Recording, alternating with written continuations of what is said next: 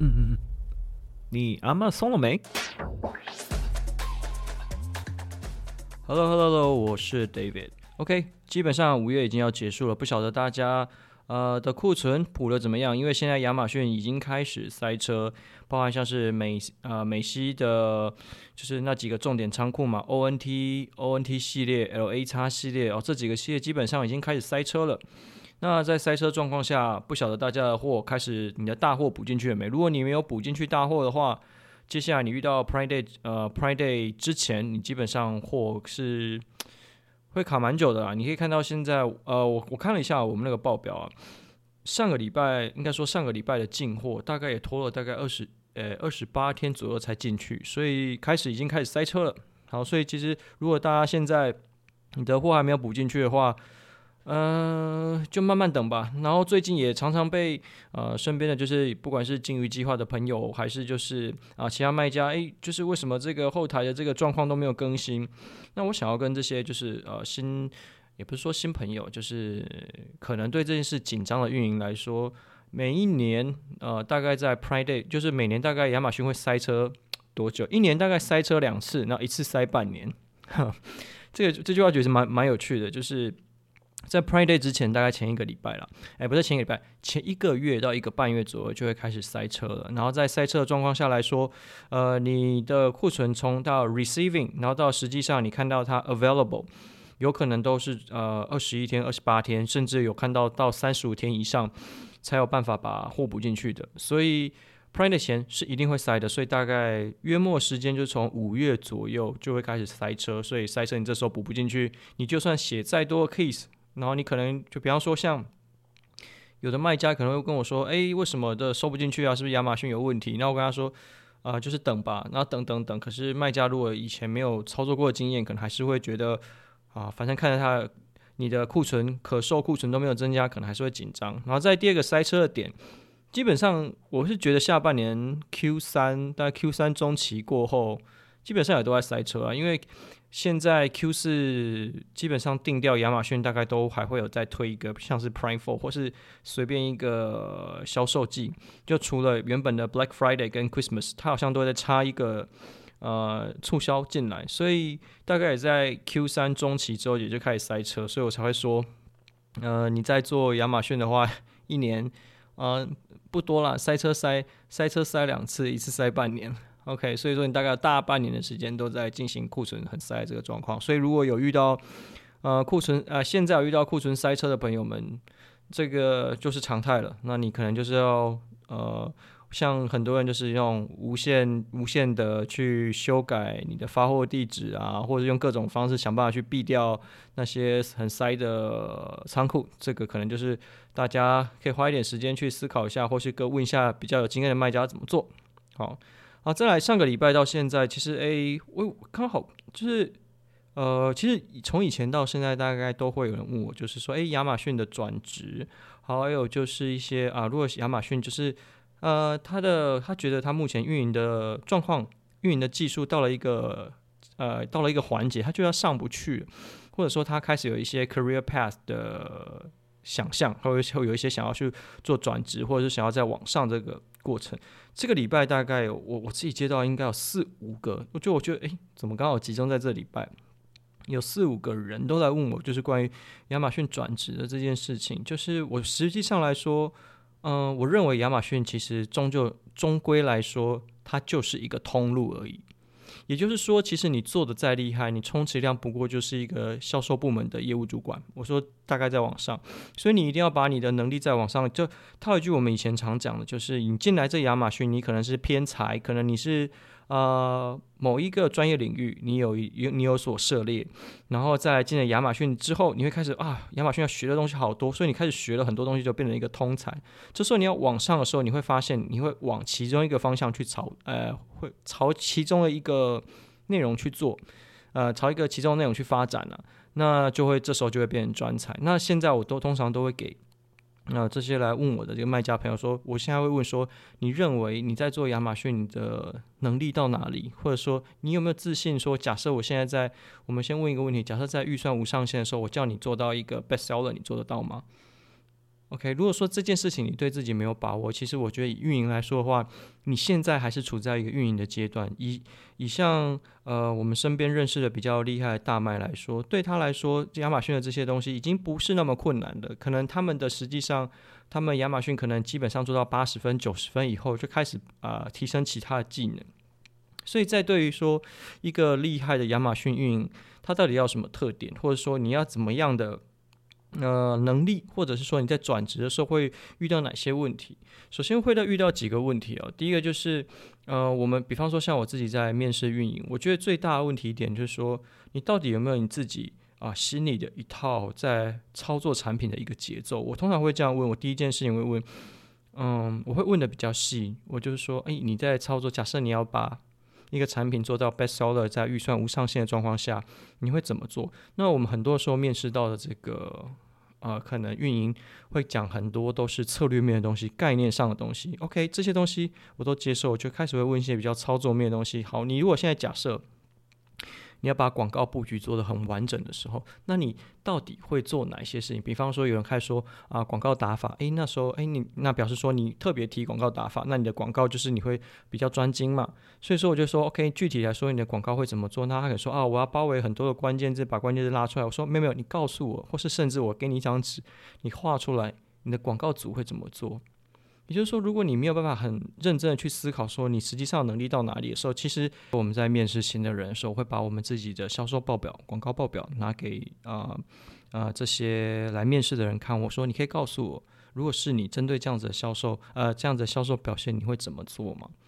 那这件事情，我觉得是一件很重要的事情。然后再来就是，以我们目前啊，以我啦，我这边，比方说，当我在跟有些卖家，不管是金鱼卖家，还是我自己这边的呃接触到的，就是国外的卖家来说，其实你如果认真去看了，为什么大家会觉得亚马逊很困难？原因就是因为。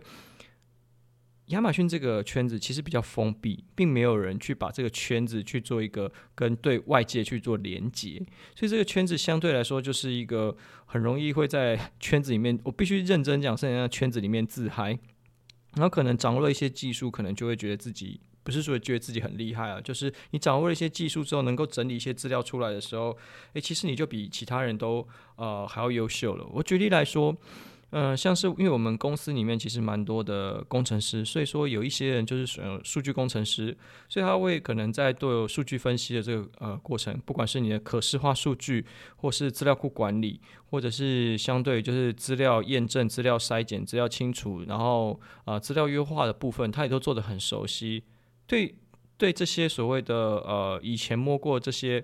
呃资料资料科学的这个。工程师吗？对对，这些工程师来说，亚马逊是一个很简单的，就是亚马逊的数字是很简单的。可是因为这个市场，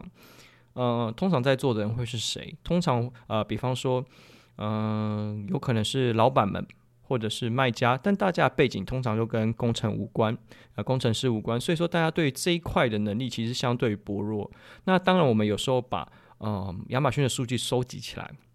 然后我们把这些数据变成一个呃可以解读或是可以去啊、呃、看出端倪的这一个结果的时候，其实有时候我们面对很多的不管是卖家还是老板，他们做的判断其实都跟一个合理，应该说没有不是合理，都跟一个优秀的运营是一样的。也就是说，这件事情其实最大问题是在资料收集跟整理。那也就是说，对于一个运营来说，你要怎么样去往上？你如果在有效的时间面去把这些数据。做最好的整理跟判断，这件事情其实是很重要的。所以我会看到有人说啊，他每天就是光要整理这些报表就要很花时间。其实我会觉得说，这其实相对来说是显示你能力的不足。那这件这件事对我来说，我可能就会在这边做扣分。那我觉得亚马逊现在，我觉得也不是说指亚马逊，包含像社群。或者是说数位行销来说，在搜集数呃搜集数据这一块，以及整理数据，然后去做分析这一块，我觉得它算是一个基本能力，因为这些数据相对来说非常的透明，谁会分析数据，谁基本上就可以去判断这些数据所带来的结果。因此，如果说这个市场都这么透明的状况下来说，那有可能，比方说像我们自己看到，比方这些所谓的数据分析师、数据工程师，他根本以前都对亚马逊这个环呃领域不熟，他大概研究花了两三个月以后，他就会看了这些数据以后，诶，他其实他整个对亚马逊的这个认知，比方说广告该怎么投，这个广告有效无效，他们在做这些判断的时候，其实会比很多做了三五年以上的这些亚马逊的运营还要来的熟悉。也就是说，这个亚马逊运营的这件事情，你能力其实没有办法提升的话，我觉得终究。以台湾或是啊中国地区来说，你可能大概薪资，如果我们用这样算的话，可能就是在一百万上下左右，可能大概八十万到一百万。我说台币，八十万到一百万台币，所以这个可以去思考一下这个问题。好，我今天花比较多时间在讲这一块。呃，好，那可是回过头来讲，呃，这个礼拜也有就是刚好跟一些卖家去做讨论，就是有人说，哎。他现在做亚马逊，他有一个问题啊，比方说他们台湾的卖家，可能现在因为官方的资料，其实应该说官方的课程啊，很多的内容其实提供的非常的多，他没有那么多的时间去呃消化这些数据，所以反而现在对台湾的卖家，尤其是有啊、官方团队啊、扶持的这些卖家们，对他来说已经资料过载了，所以说他没有办法去 filter 这些数啊、这些内容带给他的价值。那我们将比方说，像我们做作为就是金鱼计划的这个陪跑员来说的话，我们都会去跟他筛选说，哎，其实今天这个内容啊，你不需要听，因为你就是还没有到那个阶段。然后这这些内容你可能需要注意，那可能就是呃要告诉他实际上每一天运营的节奏。然后我们包含我其实说说直白了，就很像是我们在带新的运营的时候，我们会告诉他，哎，其实你每天该做什么事。像是我们在呃带运营的话，就是。呃，运营每天上班要做的事情有哪一些？那我看了一下我们这边写的 SOP 哦，就是反正你第一件事情一定是登录你的账号之后，一定是先看你的 Account Health 里面有没有问题，因为只要 Account Health 里面有啊、插红旗子，那一定都是要马上处理的，就是看一下有没有任何的违规啊，那有没有任何的申诉，这些东西都是要赶快处理，这是第一件。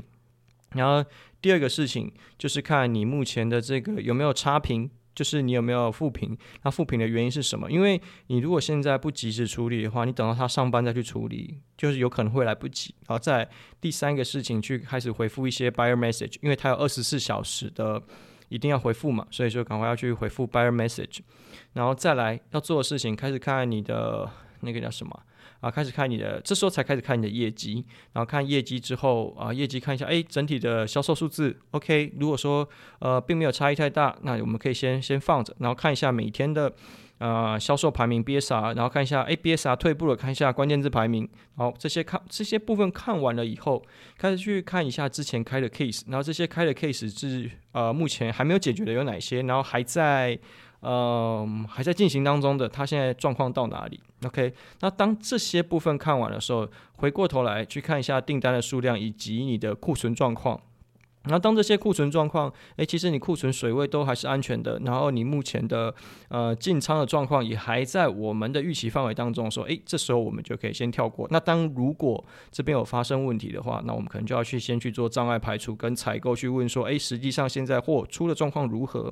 然后以及呃我们在销售上面是不是呃有没有财务的需求？反正大部分时间大概。接近中午、下午的时候会处理这件事情，然后那接着我会看，哎，开始看广告，然后广告看完之后，不是开开开始看广告之后，就开始看我们的广告有没有按照我们的方向去做，呃，应该去跑。可是这个时候啊，应该说，呃，如果你前面你是有看 BSR 的数据，然后跟看你的自己的销售排，哎，关键字排名的时候，其实关键字排名如果没有太大的变化，有的时候甚至我们在广告上面可能也是大致上看过数字不要太大的变化，我们可能也会 skip 掉。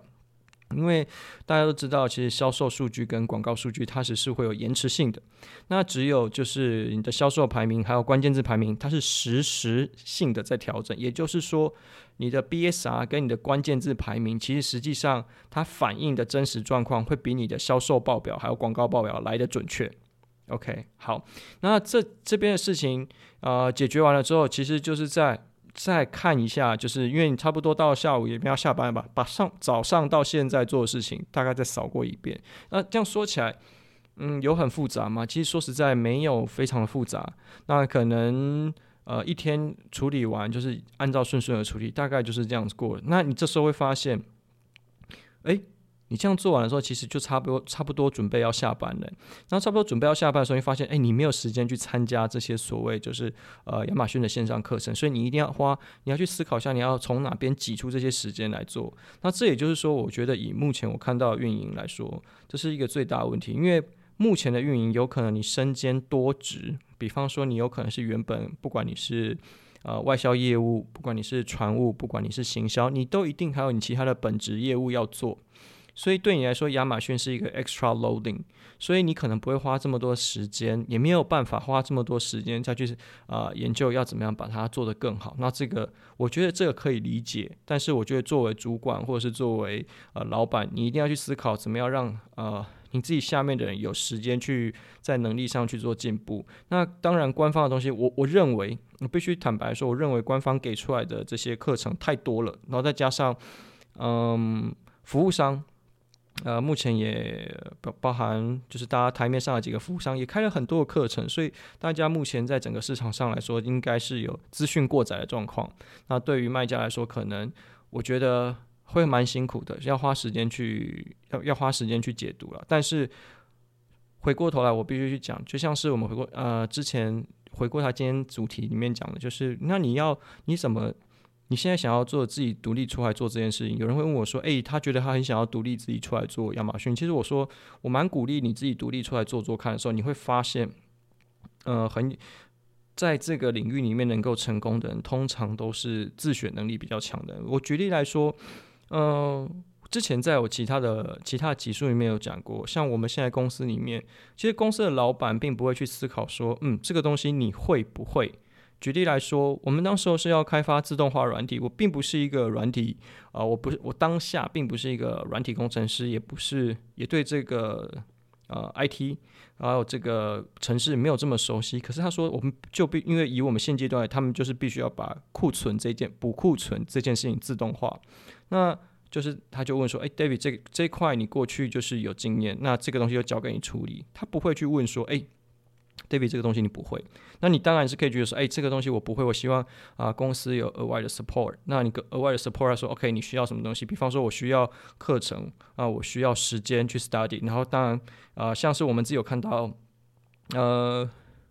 呃，现因为像现在那个。很多 AI AI 出来了嘛，所以像我们的设计师就跟公司要了一些呃预算跟时间去学习 Midjourney 的内容。那这些当然是公司有 support，然后去评估之后给他。可是这件事情就是，如你没有办法，你如果没有办法主动去，就是公司派给你这些你不会的东西的时候，如果你能力没有办法跟上，你就很容易被取代。那这也就是我觉得，如果你想要自己出来接案，或是你要自己出来自己，我们用大陆的说法，就是你出来单干的话。你没有这样子的能力，其实你很容易被，呃，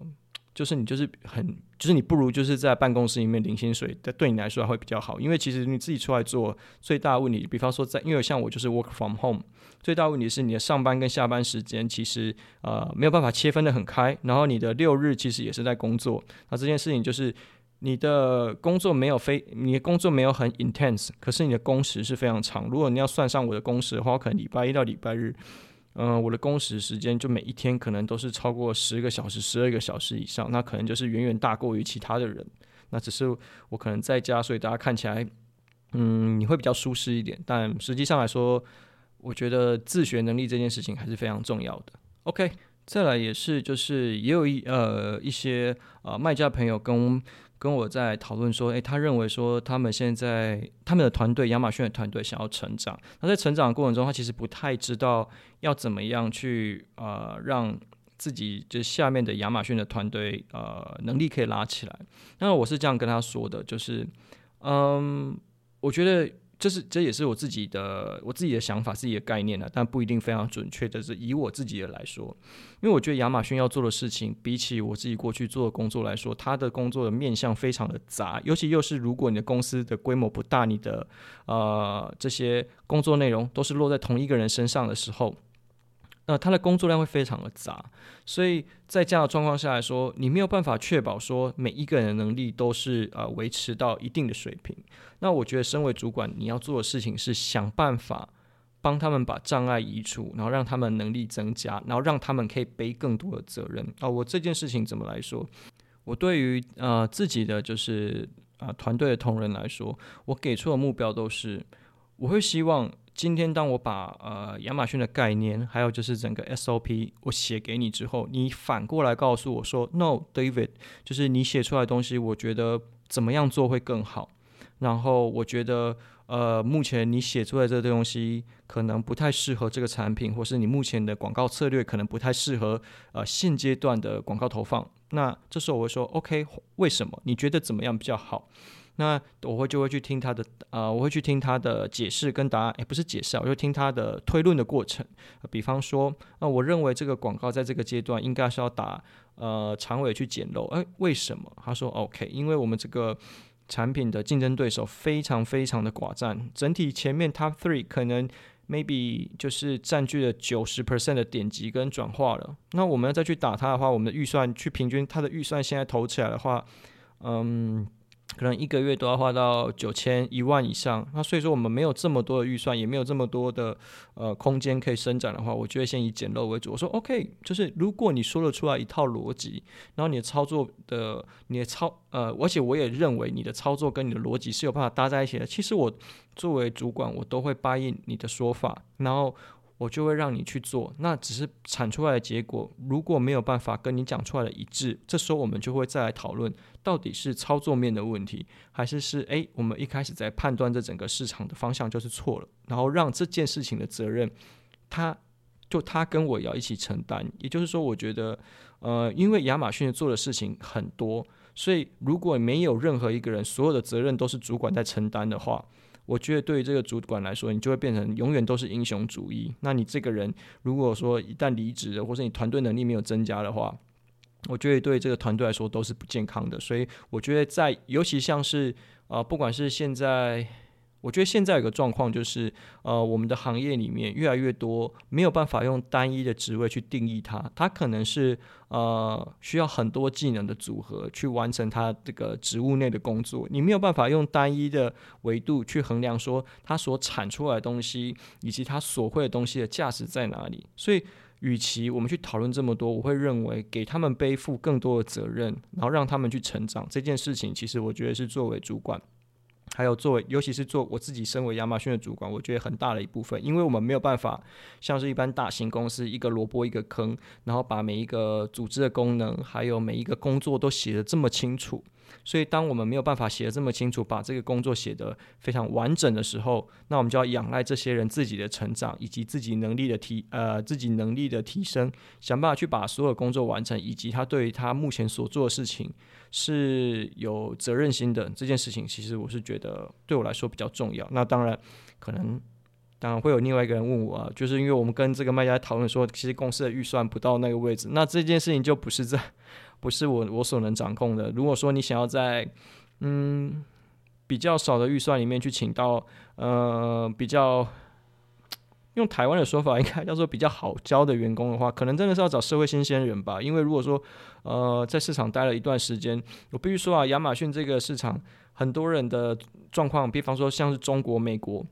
很多的状况都是大家出来分享说，哎，三年前我来到亚马逊，三年后离开，我什么都没有成长。OK，因为你等于做你进来做亚马逊，你很多东西都是从零开始学，然后你过去的这些累积出来的东西，它并没有很容易的办法转换到你现在做亚马逊的工作上，它并没有办法去诶变成是你一个工作延伸。亚马逊就是一个独立的职位，可是很多的公司没有办法去 verify 说你这个亚马逊的职位价值到底到哪里？有可能你这个做了很多的事情，对公司也看得到，可是你对公司的产能，你对公司的这个。价值的提升其实是相对很少的，所以这件事情在目前市场上来说是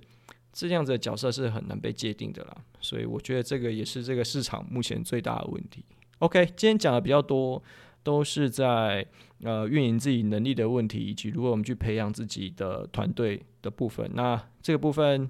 就是我这礼拜，我这礼拜应该花了有七八个小时在跟这些卖家聊这些内容，所以我觉得诶蛮有趣的。过去可能偶尔就是会有出现，可是这个礼拜不晓得为什么花了这么多时间在聊这一块。OK，that's all。